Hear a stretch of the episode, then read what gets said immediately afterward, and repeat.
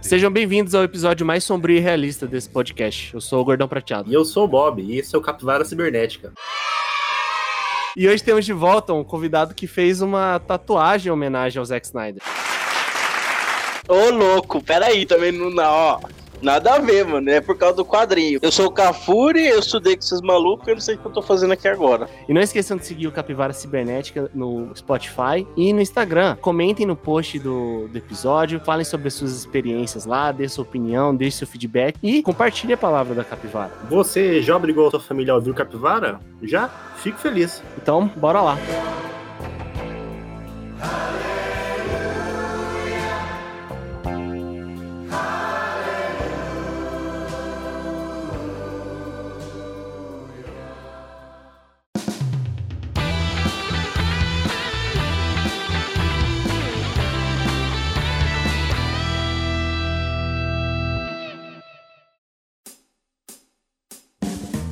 que, que a gente tem de notícia bizarra hoje, Bob?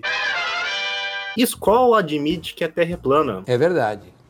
Quer dizer, às vezes não. Skoll decide mudar o slogan, agora ela desce plana, não redonda. A escola é terraplanista, é isso, confirmado. Agora a Skoll é terraplanista, cara. Eu acho que finalmente os grandes capitães da indústria revelando segredos há muito desconhecidos. Só que a loucura é que, tipo, todo mundo sabe que a Terra ela é redonda. Ela é independente se ela é plana ou se ela é um- uma bola, ela é plana. Oh, errei. Ela- Aí, ó, viu? O cara admitindo que a Terra é plana, aí, ó. Doutor em ciências ambientais admitindo que a Terra é plana. Nossa, cara, mas só que é, os terraplanistas, eles não tinham problema com a propaganda da escola. É, em nenhum momento ela falou desce. Como que seria? Desce bolada? Circulando. Desce circulando aí. Aí isso seria um problema, entendeu? Mas você fala desce redondo, você tá de cara batendo os seus terraplanistas, né? Porque quando os caras falam que a Terra é plana, o que, que os outros falam? A Terra é redonda. Redondo é uma forma 2D, é plano. Não, mas a maneira com que a gente diz usualmente é que a Terra é redonda, não que ela é plana. Mas isso independe se ela é plana ou não, ela vai ser redonda. Não, mas a, a maneira com que a gente trata o formato dela usualmente é a Terra é redonda, fazendo uma alusão que ela é uma esfera. Só que é o seguinte, o fato da Terra ser redonda não tá em discussão aqui. Só que a Skol, ela falou que assim, cerveja que desce plana. Vocês não pararam pra pensar, só que o símbolo da Skol sempre foi plano. O miserável é um gênio! Tem razão. É redondo, né, cara? Mas plano! Mas não é bem plano. Ele tá na parede externa de um cilindro, né? E um cilindro é 3D, tá ligado? Entendi. Então a teoria toda vai pro saco. Não, mas se ele tá desenhado num único plano, no cilindro, ele é plano. E o que a gente enxerga, a forma que a gente enxerga é 2D ou é 3D? Depende. Opa. Se você tiver um olho só. Se um olho só e 2D. Se você vê uma foto, Foto é 2D, parceiro. Mas ela representa um ambiente 3D, sabe por quê? Porque toda informação que você tem no ambiente 3D, ela pode ser reproduzida num 2D. Você pode representar qualquer dimensão dentro do espaço de dimensão inferior. Você perde alguma informação, mas você consegue representar toda a informação num espaço de dimensão inferior. Isso é matemática. E o 6D do cinema que joga a aguinha na sua cara? Ô, mas deixa eu perguntar uma coisa. É necessário mesmo advogar a favor da Terra esférica? Ou, ou, tipo, realmente a maioria das pessoas sabe que é idiotice e são uns panacas que acham que é plano? Mas ela não é esférica, cara. Ah, não venha dizer que ela é um geóide, tá? Porque essa é a pior definição possível pra falar da Terra. Chamar a Terra de geóide é uma loucura, porque geóide significa forma da Terra. É, não, a Terra tem forma de terra. Ah, pelo amor de Deus, né? Você nunca vai estar errado se você falar que a Terra é geóide. Independente se ela é uma pizza ou um triângulo. Fala que ela é um ovo. A Terra é um ovo. Isso que ela é. Ela é um ovo. Ela é um ovo. De lado, assim, ó, deitadinho. Isso, ela é um ovo de lado. A não ser que você olhe ela com um olho só, aí ela vai ser 2D. Caralho. A gente já chegou nisso, nesse consenso, né? Se você tem um olho, você não enxerga 3D. Não, só se você nunca teve um outro olho. Se você teve os dois por muito tempo, o seu cérebro aprende a. Você tá falando sério? Aham. Caraca! Ele meio que compensa. Você não perde totalmente a profundidade. Quando você passa muito tempo enxergando e perde um. É porque tem o foco, né? Só resta o foco. Ou não foca. Não, é porque a noção de perspectiva vem do fato dos dois olhos estarem separados, entendeu? Sim, mas não, não é só disso também, né? Você consegue ter noção de, de escala, de perspectiva com o olho só. Quando você tem os dois olhos por muito tempo e perde, você não perde toda a sensação de profundidade. Tem certeza disso? Absoluto. Aquele taso do Pokémon que vinha, que você mexia ele evoluía. Você precisava dos dois olhos pra aquilo lá? Forma geoide. Forma geoide! Taso é geoide. Isso. Pra alguns taso é geoide. É tazoide. isso. Tazoide. Tazo é tazoide. Enfim, é só pra deixar claro isso aqui, essa babaquice toda. É uma propaganda de 1 de abril, como tem diversas outras aí. Todo ano a gente tem uma empresa fazendo uma propaganda aí de 1 de abril, zoando algo e tal. Isso é algo bem comum, não tanto assim no Brasil, mas a gente vê bastante disso no mundo afora aí. Uma das empresas brasileiras que fizeram essa propaganda foi a Skoll. Mas a gente tem que falar, né, Luiz, que a Volkswagen foi além, né? Não, é volts. Isso, agora a gente vai entrar na nossa segunda notícia, que a nossa segunda notícia é um pouquinho mais séria. Volkswagen se desculpa após garantir que mudança de nome era de verdade. Após confirmar mais de uma vez que mudança para Volkswagen era verdadeira, montadora pede desculpas pela mentira e alega a pegadinha feita no mês errado. Mentira! O que, que aconteceu, né? A Volkswagen estava preparando aí para fazer uma pegadinha de 1 de abril, mas soltaram antes, soltaram no dia 29, que a marca pretendia mudar o nome de Volkswagen para Volkswagen, em alusão que a marca só produziria carros elétricos. Aí sim. E a marca confirmou na terça, desconfirmou e ninguém sabia o que estava acontecendo. Eu, quando vi a notícia, eu vi antes de 1 de abril. Eu não lembro se era dia 29, dia 30. E eu achei que era de verdade. Vazou, na verdade, uma publicação no dia 29 desse tal nome novo da Volkswagen. É, Ia ser só nos Estados Unidos, na verdade. De Volkswagen. No dia 29, e aí tiraram do ar essa publicação, falaram que era de 1 de abril, só que foi é, no dia errado. Quando eu vi, eu achei que era de verdade. Eu falei, nossa, cara, a Volkswagen, o cara tem mais de 100 anos produzindo carro aí, e os caras vão mudar do nada. O carro do povo. Volkswagen alemão quer dizer o carro do povo, né? E eu falei, nossa, velho, que bizarro, né? Mas, sei lá, né? Às vezes os caras querem atingir um novo público aí. Alô, Elon Musk. Ó, a Volks tá chegando, hein? O que acontece é que no dia 30, eles republicaram essa informação aí, falando que era verdade o bilhete. Eles realmente iam mudar o nome nos Estados Unidos pra Volkswagen. Só que o que acontece? Pra ser uma brincadeira de 1 de abril, pelo menos essas empresas, elas não costumam fazer essas postagens no dia que não seja o 1 de abril, como foi o caso da Volkswagen, que postou no dia 30 isso, dois dias antes. Essa confusão deixou até o pessoal da Volkswagen da Alemanha, que é a sede, confuso. O pessoal não sabia da Alemanha dessa brincadeira, dessa mudança de nome. Deve ter dropado as ações dele, sei lá quantos pontos. Ou subido, né? Só que é aí que tá ó, a grande traquinagem da nossa querida Volkswagen. Recentemente, Bruh. a Volkswagen foi envolvida num escândalo aí chamado Dieselgate. Ah, faz tempo, isso não é bem recente, né? Tem alguns anos já, velho. Ele começou em 2008, tá? E terminou em 2015. E o que, que foi Dieselgate, que eu não lembro? Tem muitos carros na Europa de passeio, a maioria, na verdade, que eles são movidos a diesel. Aqui no Brasil é proibido o carro de passeio a diesel, por isso que a gente tem carro a álcool gasolina. Tem Compass, cara, tem Compass a diesel. Não se enquadra na, tipo, carro de passeio, tipo, Gol, esses carros menores. Tipo, caminhonete pode, no caso. Agora, carro normal não pode. E eles estavam mentindo sobre o tanto de emissões que saía lá. Eu não sei se era pro- problema de catalisador dos motores. E eles estavam é, alterando os relatórios da, de emissões dos carros e os caras pegaram eles lá. Tal. O que acontece é que deu um prejuízo aí na faixa ali de alguns bilhões de dólares. Caralho! E Não, não a mudança de nome, o Dieselgate. Ah, tá.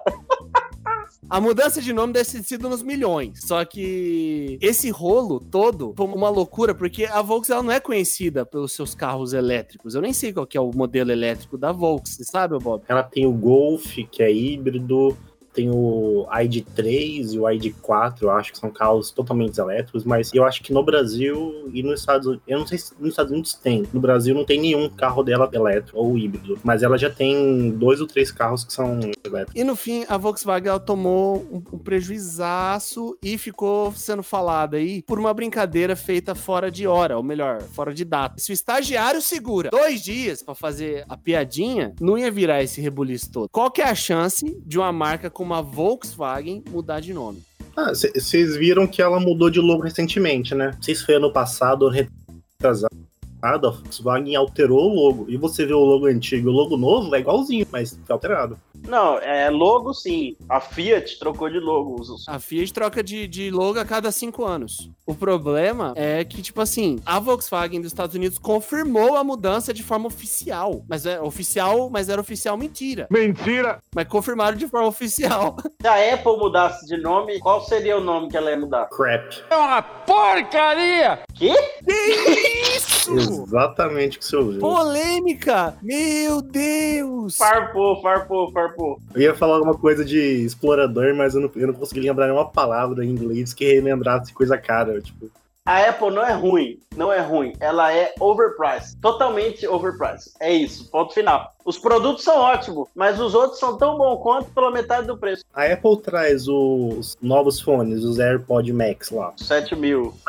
Custam 550 dólares. Ela vende a 7 mil reais no Brasil. Você pega o concorrente, você pega o da Sony, e o MX4, eles custam nos Estados Unidos 350 dólares e a Sony vende no Brasil a 2 mil reais. Pra você comprar três fones da Sony, ainda sobra mil conto pra você. Aí, pagar 500 dólares num fonezinho de ouvido. Num fonezinho de ouvido, não tô falando nem de fone decente. Fonezinho.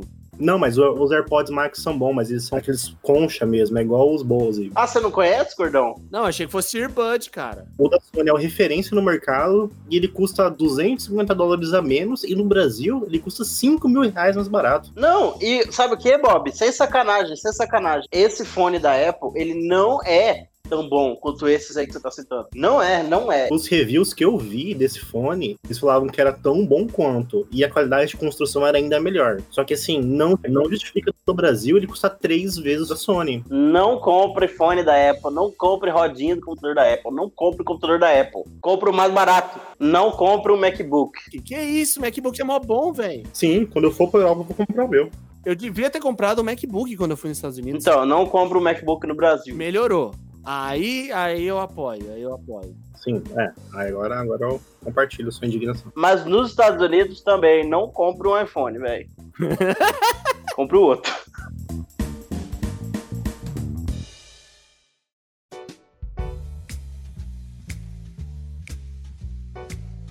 Hoje nós vamos fazer um episódio não falando sobre um filme, não falando sobre uma série, mas falando sobre alguém responsável na produção disso. Um homem. Um deus. Um gênio, Zack Snyder. Zacarias Snyder. Ô, calma. Cara, você já vai dar veredito assim no começo? Não, não é veredito, é um fato. Eu tô trazendo informação, eu não tô trazendo opinião. Aqui tem informação! Nenhum gênio faz Batman vs Superman, mas vai. Ah, o filme é bom, velho. Para. Por que, que a gente tá falando exatamente deste homem hoje, Bob? Por que estamos falando de Zack Snyder hoje? Hoje a gente vai falar do Zack Snyder porque nos últimos anos ele esteve no meio de uma polêmica. Eu não sei se de uma polêmica, mas de uma situação um tanto complicada na carreira. E pessoalmente, né? A gente sabe que o Zack Snyder foi escolhido pela Warner DC para ser o cabeça do DCU, O que, que é o DCU? é o universo estendido da DC. Era para ser o MCU da DC. É pra ser o universo da Marvel com os heróis bons. Ô, louco. E como a gente sabe, não deu muito certo. Os problemas surgiram ali depois do Batman vs Superman, né? Que teve uma recepção dividida tanto dos fãs quanto da crítica e não atingiu a bilheteria esperada. E isso foi se refletir em todo o DCU. Então já o próprio Esquadrão Suicida já foi um filme muito mexido pela Warner. No Liga da Justiça, o Zack Snyder começou a ter mais problemas com a Warner e devido ao suicídio da filha dele, ele teve que se afastar do projeto e colocaram o Joss Whedon pra assumir e o filme flopou.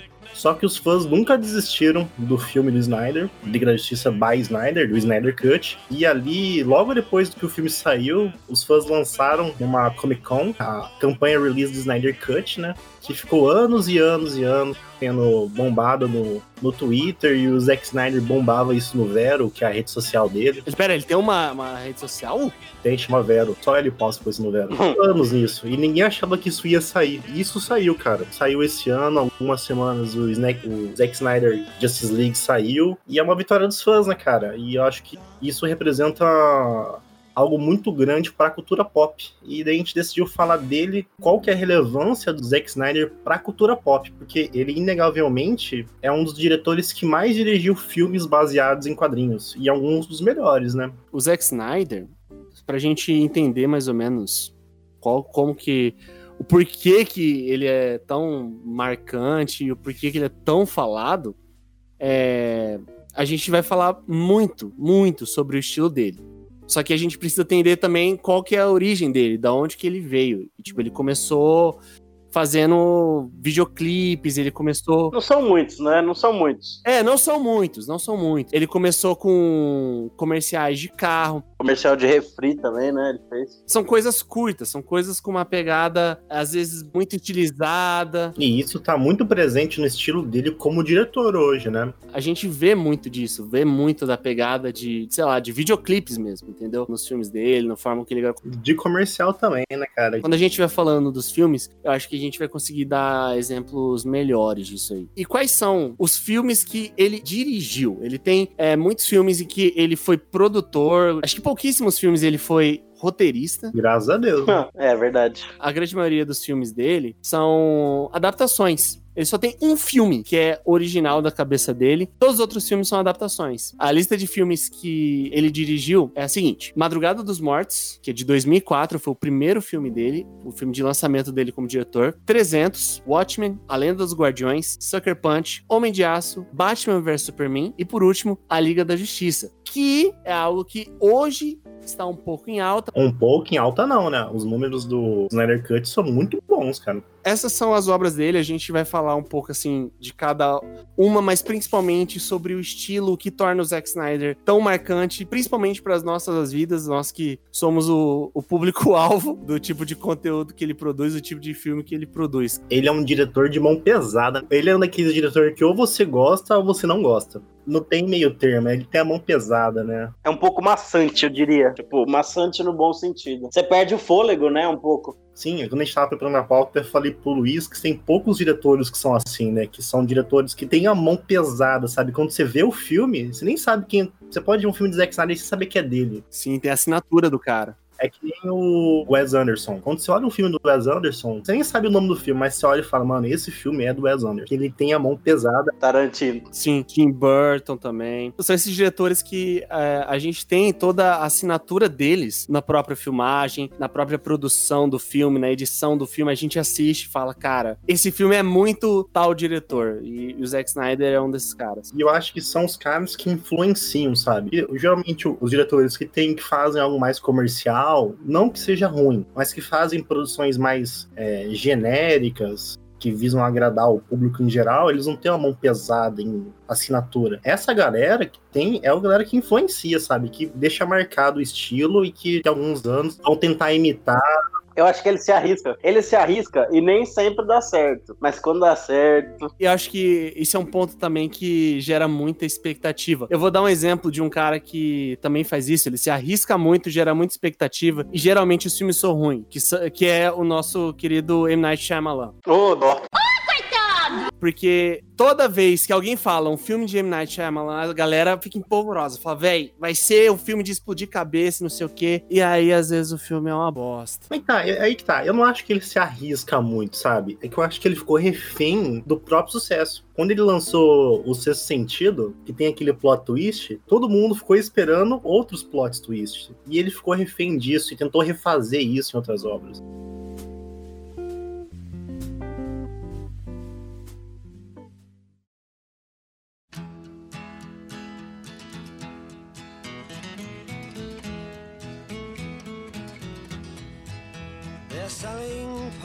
A gente vai dividir nossas opiniões sobre os filmes do Zack Snyder em duas épocas diferentes. Uma é pré os filmes da DC, ou seja, antes de O Homem de Aço. Então, os filmes antes do Homem de Aço, a gente vai falar sobre eles agora e depois a gente fala sobre o que aconteceu com o Zack Snyder após ele, ele dirigir o Homem de Aço, criar toda essa grande, não vou falar cópia para não machucar as pessoas, mas essa grande bagunça desgraçada aí. Essa bagunça inspirada um pouco no que a Marvel fez no cinema. Mas a, a bagunça não é culpa só dele, tá? Pra gente começar, temos que falar do primeiro filme dele, Madrugada dos Mortos, que é de 2004. É o primeiro filme dele, a primeira direção dele em longas metragem e um grande sucesso, diga-se de passagem, né? É, ele começou com o pé direito, cara, que é um filme bem legal. Eu assisti recentemente, ontem mesmo. Ele tem uns erros crassos muito crasso. Mas eu diria que ele é, que nem você falou, é um filme com pouca assinatura do Zack Snyder. Ele é um pouco escuro, ele tem partes que dão medo, sabe?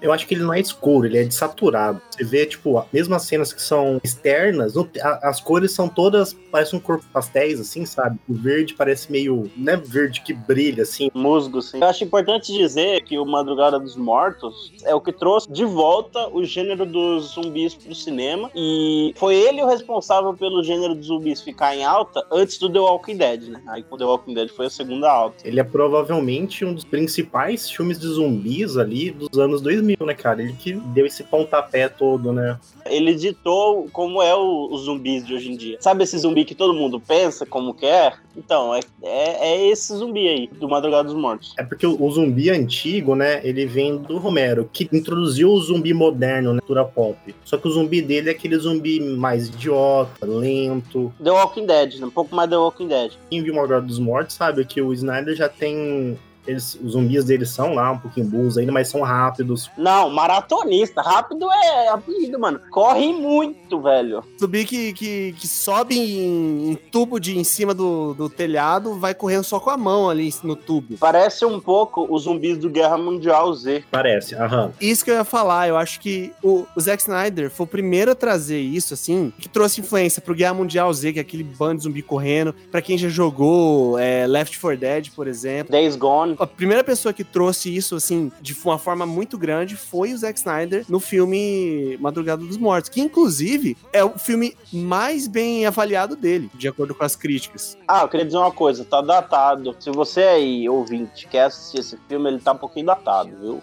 É, tem que se preparar um pouco. Tem bastante clichê, viu? Vou falar pra você. Eu não sei se foi ele que trouxe o clichê, mas tem muito clichê, cara. Ele tem vários clichês, mas não é o clichê que é o problema. O problema é que tem umas cenas que são meio constrangedoras mesmo. Tipo o zumbi levantando a placa lá, não tem nada a ver. Ah, e, e tem uma outra coisa que é Zack Snyder, que é cena de sexo. Zack Snyder adora filmar uma cena de sexo. Quase todo filme do Snyder tem uma cena de sexo, e esse tem uma cena de sexo. Mas e aí, qual é o próximo? O próximo filme é um dos melhores filmes da história do cinema, que é 300. Que os memes estão aí diariamente até hoje. Ele influencia até hoje, né, cara? E eu acho que talvez, acho não, tenho certeza que 300 é o filme mais Zack Snyder de todos. Cara, tenho minhas ressalvas aí. É, eu acho que 300 é tipo, 300 é Zack Snyder, é puro suco de Zack Snyder. Você pode ver que tem um filtro também. O filme do Zack Snyder, tirando os do DCU, tem um filtro que modifica, né? Todas as cores. O do DCU também. Mano, o 300, já vou dizer, eu acho que top 3 da minha vida, assim, os melhores filmes do, do, do mundo, assim, que nem se falou, mano. Não, não, não é desse tanto, mas eu fui rever ele, cara. Você vê que ele até hoje influencia, e eu gosto de ver 300 porque não tem enrolação. É. É um filme de guerra que já começa com guerra e a guerra até o final, mano. Você- ele, ele parece um videogame que você tem que passar as fases. Então, cada partezinha é uma fase. Tem que enfrentar o tal exército, enfrentar o próximo exército. É tipo um videogame, cara. Mas assim, é bem filmado, é bem dirigido. É puta pastelão, assim, sabe? O Leônidas, ele é muito canastrão, assim, o jeito que ele fala, as caras que ele faz. Mas adoro, velho. Acho maravilhoso o filme. O 300, pra quem não sabe, é um filme baseado em quadrinho. A gente esqueceu de falar isso, mas o Madrugada dos Mortos, ele foi um remake de um filme do George Romero, o cara que trouxe os zumbis pro cinema. E o 300, o segundo filme do Zack Snyder, também é uma adaptação. É um filme de quadrinhos, é uma, é uma série de quadrinhos do Frank Miller, né? E acho que esse filme, o 300, o Zack Snyder, ele realmente mostra o motivo dele estar fazendo o filme no 300, porque a gente tem tudo Ele registra a assinatura em cartório, assim. a gente tem tudo que caracteriza um filme do Zack Snyder. A gente tem câmera lenta, fotografia bem desaturada, a gente tem um filtro, a gente tem cena de ação que é, é- é loucura e a gente tem cena de sexo. E, cara, ele filma a cena de ação diferente do- dos outros, assim, que ele filma a cena de ação com mais movimento em geral. Se eu não me engano, ele filma as cenas de ações sempre com seis movimentos. Dá pra você ver mais a ação acontecendo. E geralmente, se eu não me engano, é filmado com três movimentos a- as cenas de luta. Ele filma com seis, eu acho. Eu acho que quem corta demais as lutas, tipo a oitava temporada lá, a luta contra os mortos-vivos do Game of Thrones, é quem não sabe fazer a cena de luta direito. Não, não necessariamente, cara. John Wick corta pra caralho. E John Wick é uma merda. Ei! Véi, John Wick é muito bom, velho. John Wick e Sucker Punch é a mesma coisa. Dois nego invencível lutando contra um trilhão de gente. Vai se fuder. Isso. John Wick é muito bom. Não é pra mim, não, esse gênero. Ah, O 300, cara, até quem nunca assistiu tem uma referência de 300. Como o Cafuri falou lá no começo, dos memes, a gente tem um dos maiores memes da história, graças a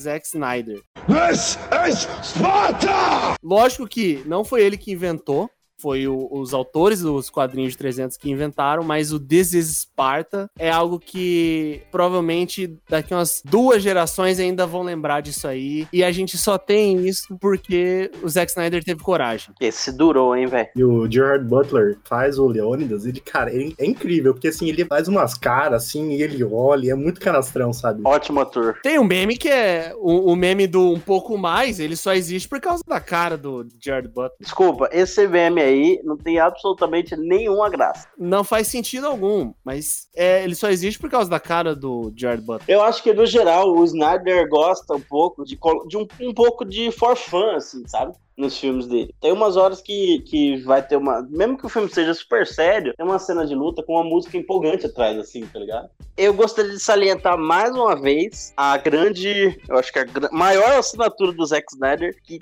começa muito presente nesse filme, que é a câmera lenta. Você já falou uma vez, mas vou falar de novo. É câmera lenta à torta e à direita, e é legal, mas tem que tomar cuidado. que a câmera lenta tá presente desde o Madrugada dos Mortos. Só que Bem ao, leve. ao passar do tempo, o negócio vai vai indo, aumentando numa escala exponencial. Até que degringola, na minha opinião. É que a câmera lenta é uma das coisas que é a assinatura dele e que, de fato, se bem usada, é algo da hora. Mas você pega 300, 300 é de 2007. Cara, a, a nosso maior exemplo de câmera lenta até então era a Matrix. É mesmo. Matrix era referência de câmera lenta. Até que o Zack Snyder ele começou a produzir os filmes dele, tipo, muita coisa em câmera lenta. Até a- isso parar de ser uma virtude e se tornar um defeito. Nesses primeiros não incomoda, sabe? No 300, isso é bem equilibrado. Vamos falar então do meu filme predileto do Zack Snyder. Da minha tatuagem. Se não fosse o Zack Snyder, Cafuri não faria uma tatuagem. O Watchmen. Antes de falar do filme, eu queria, é, só para pessoal que nunca assistiu Watchmen ou nunca leu o HQ, só fazer um review de Watchmen, porque é uma obra muito importante, né? Então, o Watchmen ela foi escrita pelo Alan Moore nos anos 80, e quando ele teve a ideia de escrever, a DC tinha comprado uma editora que chama Charlton, Charlton Comics. E a Charlton tinha os personagens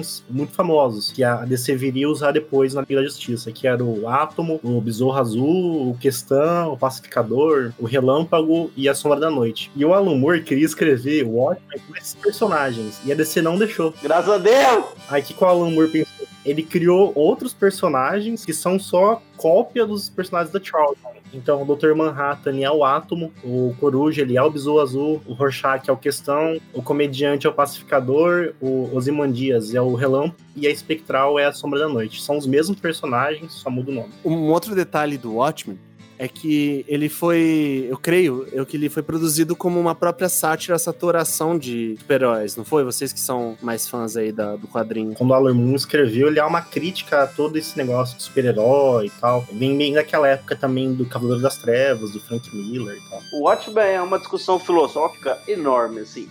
É, realmente não dá pra entrar na, porque a gente tá falando só do diretor, mas ele trouxe os super-heróis pros nossos problemas. Sabe aqueles problemas que eu e você enfrenta?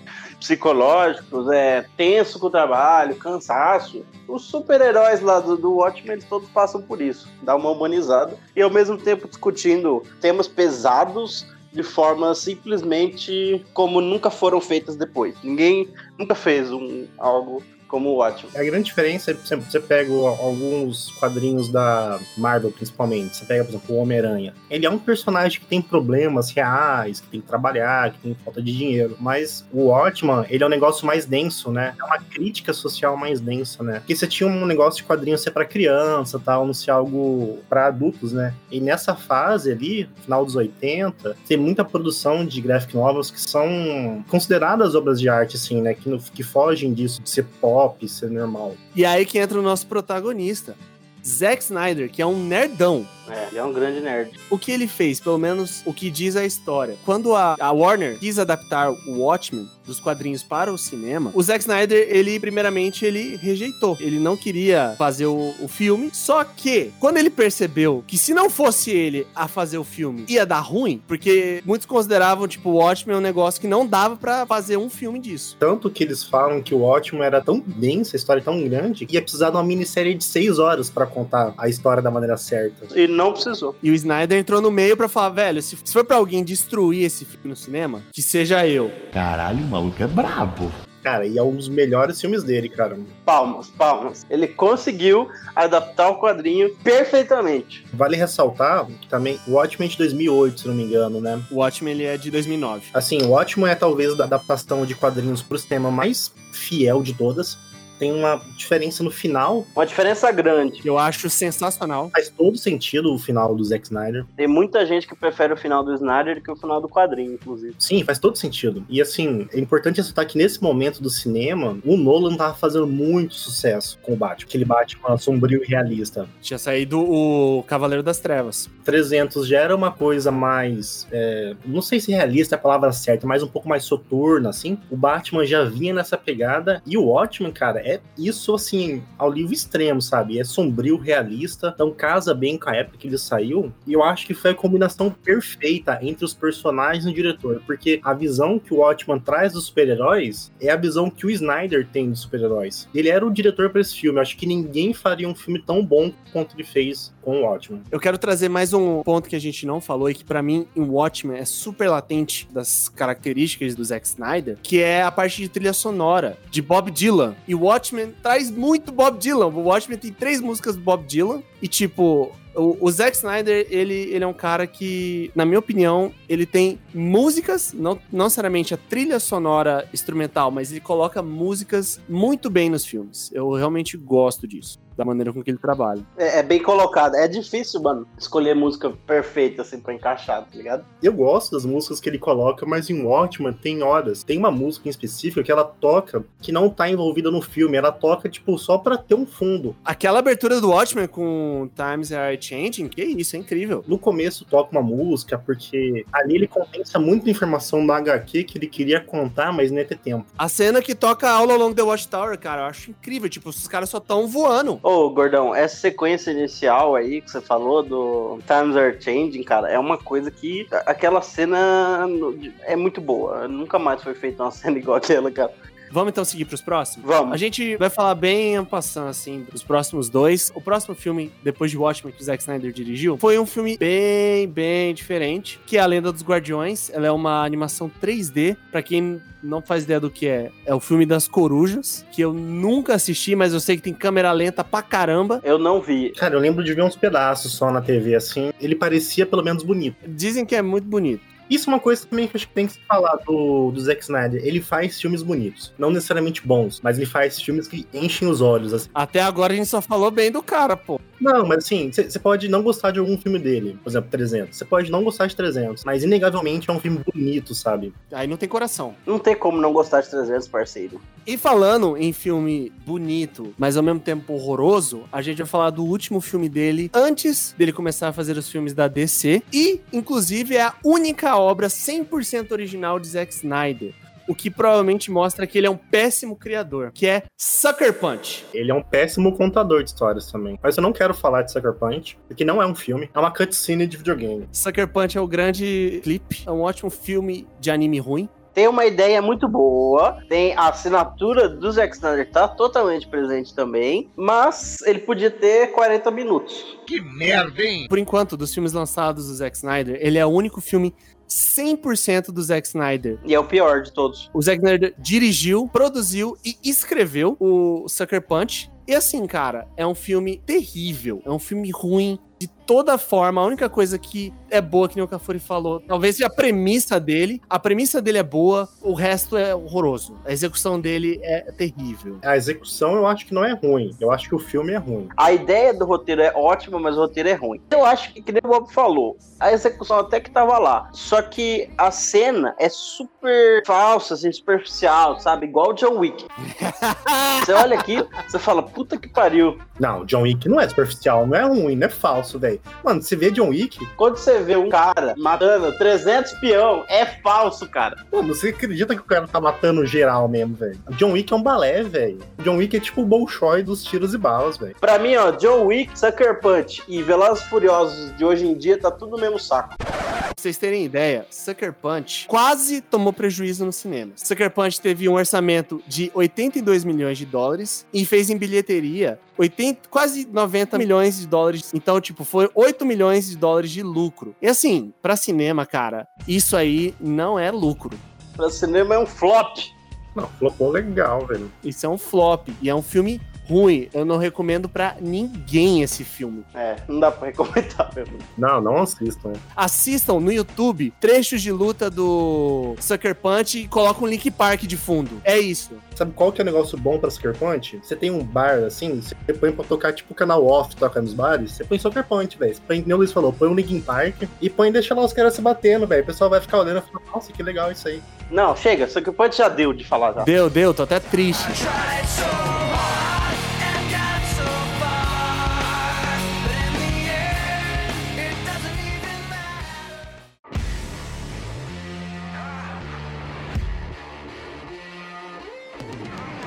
Vamos falar de coisa boa agora. Mentira! Vamos falar da cópia do universo cinemático da Marvel, feita pela Warner. E eu queria trazer o primeiro filme dessa lista, que se chama. Superman.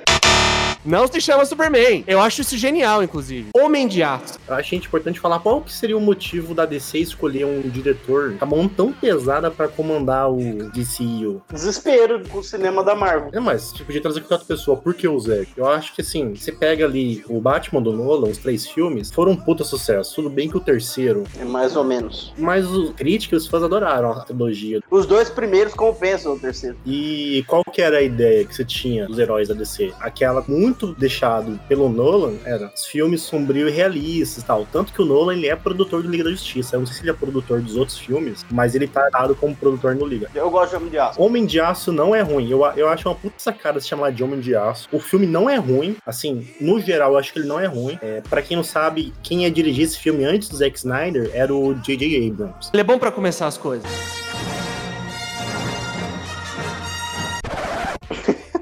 Coisas que o Zack usou, aqueles designs de naves e tal, meio que a parte de Krypton, assim, ele aproveitou muita coisa que o JJ tinha feito. E essa, pra mim, é a parte do filme. Pera, pera, pera.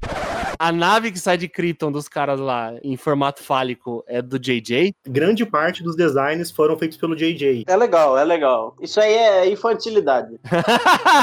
Você reclamar do formato fálico é coisa de criança, cara. Relaxa. Mas assim, o... eu acho toda a parte de Krypton muito boa, cara. Assim, o passado dele, acho bem legal. O elenco de apoio do Homem de Aço é muito bom, cara. Tirando o Henry Cavill, que não era um ator muito famoso, Mas é a melhor escolha possível pra um Superman. Yes. Ah, mas imagina, cara, seus- o seu, um dos seus pais ser o Kevin Costner e o outro ser o Russell Crowe, velho. O seu pai é o guarda-costas, mano.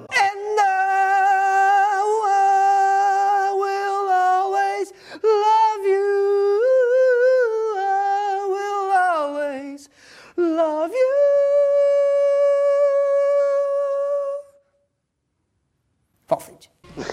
Eu vou ser bem sincero, eu, eu não gosto muito do Homem de Aço. Eu acho que, assim, dos três filmes da DC que o Zack Snyder dirigiu, pra mim, o Homem de Aço é o pior filme que o Zack Snyder dirigiu. Ai. Então, cara, eu acho que aqui foi o contrário de- do Watch. Deram um personagem pra ele que a visão dele não casa com a visão mais aceita do personagem. Eu acho que esse foi o grande problema, sabe? Sim. Ah, mas assim, a versão mais aceita, qual que é a versão mais. Como assim, versão mais aceita? Um Superman mais escoteiro, que não mata a galera, que é inocente. Um Superman legal, leve. Eu não tenho nenhum Superman na minha cabeça. Eu prefiro aquela visão do Superman, entendeu? Acho bem mais legal, bem mais relacionável e simplesmente foda. Ele é o Superman foda. Ele destrói tudo, se ele quiser. Esse é o problema. Pra mim, o maior problema é, é que ele começa o filme de um jeito e termina do mesmo. Assim, ele não aprende ao longo do filme. Não tem evolução. A evolução do Superman, ela, ela não existe no cinema. E, e acho que essa falta de visão do Superman do Zack Snyder, pra mim, foi uma das coisas que mais é, atrapalhou todo o desenvolvimento dele. Ele vê Superman como Deus. Assim. Tem diversas cenas que ele é retratado como Deus. Ele tá sempre filmado de baixo, ele tá sempre numa posição altiva. O Zack Snyder vê ele como Deus, cara. E como Deus, ele tá distante da humanidade, né? Ele não se relaciona com as pessoas ali. Você imagina se em vez do Superman, a DC falasse, Zack, dirige o Batman aqui pra mim. Deu uma merda. Não, seria incrível. Já vou puxar Batman vs Superman aqui. A derrocada. O que que é o bom no Batman vs Superman? É o Batman. Tudo, menos o Superman. E o Lex Luthor. Puta que pariu. O Batman tá lá, assim, amargurado. Você vê o, Ben Affleck, a roupa do Batman é foda. Tudo do Batman é foda. O, o Batman carrega o filme, velho. Cara, Batman vs Superman foi o único filme da minha vida que eu assisti três vezes no cinema. E eu não me arrependo. Eu acho que o Lex Luthor é totalmente descaracterizado. Ele é pra ser um cara inteligente, um político, um homem de negócios e um vilão. E ele não faz nada disso com sucesso, ele acaba parecendo um idiota em algumas vezes. E ele é, não é nem um pouco carismático, cara. Aí eu acho que a ideia do Snyder foi trazer a figura do Luthor, que era aquele empresário super rico, pros tempos modernos. Quem, quem que é o, o, o Luthor do Zack Snyder? O cara que fez o Ozymandias, velho, poderia ter feito algo melhor. Mas aí o período em que o Watchmen passa é diferente. Ele retrata o empresário rico dos anos, sei lá, 80. Agora, quem que é o empresário rico que você vê? É tipo Zuckerberg, é o Elon Musk. Trouxe literalmente o Zuckerberg. Zuckerberg! Não tô defendendo que é bom é ruim. Eu tô falando que a ideia dele foi modernizar essa ideia do empresário super rico. Você não pensa hoje, falar, quem que é o empresário rico? Não é o dono da Shell, é o dono do Facebook, velho. Mas o problema não é o cara ser novo, Bob. Não, não digo ele ser novo, eu digo a, a personalidade dele, o que, que ele faz, entendeu? Ele tentou trazer pra esse contexto. Não que é bom, que é ruim, mas a ideia dele foi essa. O Zack Snyder não sabe trabalhar o núcleo do Superman. Nunca soube pra mim trabalhar o núcleo do Superman. Ele não entende o Superman. O Batman, que é pra ser foda, tá um bundão nesse filme. Nossa, o Batman dele é incrível, velho. Ele não mata o Superman nas N oportunidades que ele tem, ele não mata ele nenhuma vez, sendo que ele sempre viu ele como ameaça e sempre vai ver ele como ameaça, tá ligado?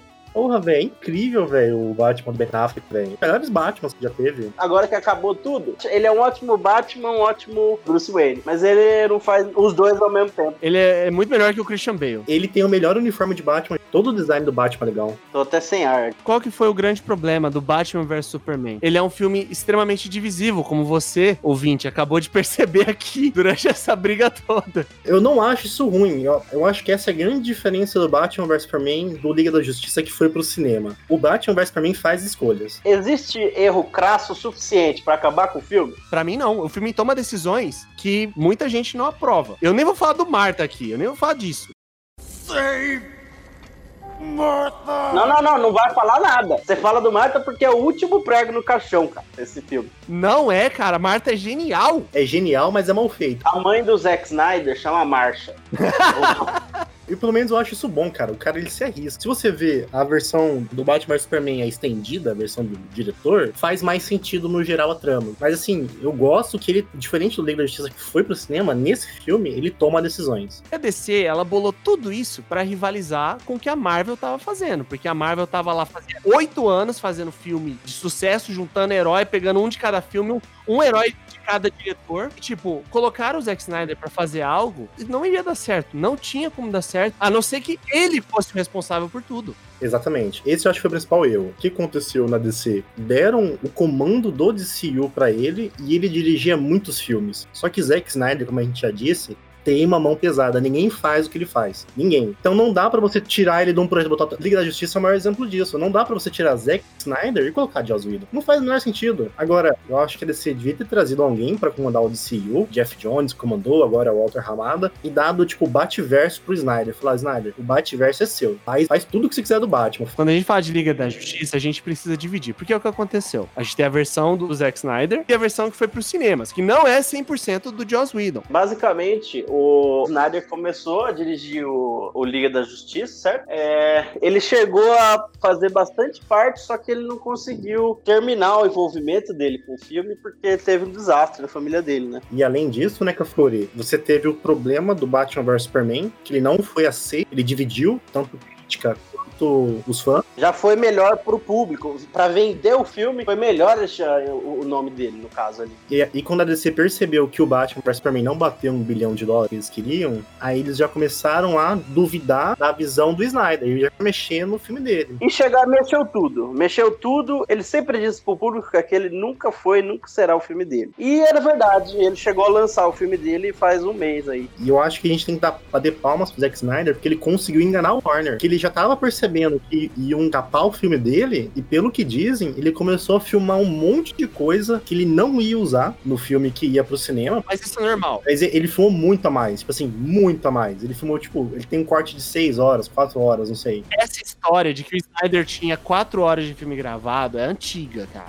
Antes do Snyder Cut, exatamente. Durante as filmagens do Liga da Justiça, ele começou a filmar um monte de coisa a mais que ele não ia usar pra ter guardado pra montar um filme depois. Ele já sacou que isso ia acontecer e começou a filmar um monte de coisa. E isso, e isso ele refez de novo agora no Snyder Cut, porque a Warner deu uma verba pra ele finalizar os efeitos especiais e ele foi pedindo um pouquinho mais de verba aqui e ali e foi filmando escondido da, da Warner. 70 milhões, se não me engano. Mano, é importante dizer pra quem aí não assistiu ou não tá sabendo muito da coisa, a versão corte do, do Snyder, a versão estendida que ele lançou, tem 4 horas de duração, enquanto que a versão original do filme tem 2 horas, ou seja, podia muito bem ser um novo filme, entendeu? É uma coisa assim que, diferente de muitos outros remakes, dá, é, vale a pena você ir ver porque tem muita coisa diferente. É um novo filme. é- É um filme ruim. O, o filme, o primeiro, o, o roteiro do filme é todo culhambado, tá ligado? E a execução do, pelo menos que veio no primeiro, foi extremamente zoada e nesse ele melhora um pouco, mas ele continua os, alguns, muitos dos erros que o primeiro filme tinha. E a mão do Snyder tá completamente lá, eu acho, assim, de, novamente. Pra quem não sabe, o Joss Whedon, esse cara que assumiu o Zack Snyder é, no meio da produção do Liga da Justiça que foi pro cinema, esse cara foi o diretor dos dois primeiros Vingadores. Então, teoricamente, a Warner, a partir do momento que contratou o Joss Whedon, tinha a ideia do trabalho do cara e do que ele podia fazer. Só que acabou que não era o que as pessoas queriam ver. E ninguém assumiu o filme do Snyder dar certo. Ninguém, porque a gente tá batendo faz horas falando que o cara tem muita personalidade na direção dele. Essas características dele, que a gente falou, no Liga da Justiça, ele teve quatro horas pra fazer isso, pra colocar tudo. A gente que consome esse tipo de conteúdo vê todo mundo falando que o Liga da Justiça é o suco do Zack Snyder. Então, tipo, você tem tudo aquilo que a gente ressaltou de característica dele: a câmera lenta, a fotografia desaturada. Só não tem cena de sexo, mas do resto, cara, tá tudo. Trilha sonora, tá tudo lá. É o, o sonho do cara. E ele recebeu uma grana violenta pra fazer isso. Pra fazer um filme de quatro horas dele, que tem a identidade dele, tem o que ele quer colocar, e ele está cagando pro que as pessoas vão achar. Exatamente, ele tá cagando. E eu acho que tem um- uma porrada de coisa que ele faz, tipo, de sacanagem. Ele tem câmera lenta, ele coloca muita câmera lenta. É meu filme, eu tenho quatro horas, eu vou encher com qualquer bosta que ninguém vai cortar. Então eu vou colocar, tipo, cenas desnecessariamente longas. Eu vou colocar, tipo, câmera lenta longa. Porque, mano, não porque é, faz sentido no filme ou porque é a minha estética. Eu vou colocar, mano, porque quero colocar e foda-se. É, parece que as duas primeiras horas de filme, ele botou de meme, assim, ele falou, ah é? Vocês falam que eu boto câmera lenta? Então toma. Pum! As duas primeiras horas E aí volta nas origens, cara. O cara fazia comercial, ele fez um filme só de câmera de comercial, só de clipe de música. É isso, cara. Talvez vale dizer que esse universo DC morreu, já morreu. Ele tá é, enterrado, tá quase com o concreto em cima, não é verdade? Por enquanto. Eu disse quase, eu disse quase com o concreto em cima. O Zack Snyder ele conseguiu fazer algo que poucas pessoas conseguiram na história no cinema. Ele retornou o interesse no universo que ninguém queria, tá ligado? Eu, pelo menos, pela primeira vez, quando terminou o Snyder Cut, eu pensei, puta que pariu. Que triste que esse universo tá acabando, que eu queria ver mais disso, tá ligado? O Snyder Cut tá sendo um sucesso, velho. Os números de audiência ao redor do mundo são muito bons. Ele conseguiu fazer tudo. Ele conseguiu criar o universo, destruir ele e fazer ele renascer. Mas e aí, vida e obra de Zack Snyder? Ou só obra, na verdade? Porque ele tá vivo. É, ele não morreu ainda. Pois é. Positiva ou negativa? Pra mim, saldo extremamente positivo. Positivo. Positivíssimo, gosto muito, mas eu acho que não, tipo, não é pra todo mundo, né, cara? É, porque ele é um cara muito autoral, né? É que nem você falou, cara, ele tem uma, uma mão muito pesada. O que o Snyder faz é emocionante, assim, sabe? Não sei como descrever. Eu me sinto assistindo 300, assistindo Liga da Justiça, eu fico emocionado, assim, tipo, eu sinto muito a, a, a massa, sabe, da- das, da- das coisas que acontecem. Você ama, você odeia. O, o Snyder, pré-DC, o saldo dele é extremamente positivo, na minha opinião. O Snyder, dos filmes da DC, eu acho que ele se perde. É porque ele ficou preso nisso, né, cara? Eu acho que agora o desafio do Snyder é fugir disso. Eu acho até bom a DC não falar pra ele fazer um Liga 2. Acho que ele tem que se descolar disso e dirigir outros projetos. Ele tá fazendo agora um filme de zumbi de novo na Netflix. Inclusive, o próximo filme dele é um filme de zumbi na Netflix. O cara fez o ciclo completo, o cara voltou às origens. Você lembra quando você falou do Shyamalan? O Shyamalan ficou preso no, no plot twist? Eu acho bom o Zack Snyder tira do seu sistema agora o Zack Snyder e vai fazer outras coisas. Vai dirigir outros filmes. Eu acho que ele é um cara que vai evoluir muito na carreira ainda. É, todo mundo aqui concorda que o Zack Snyder tá preso numa cena escura em câmera lenta de sexo, né? A vida inteira dele. Com uma música tocando atrás, assim. Tocando Aleluia no fundo.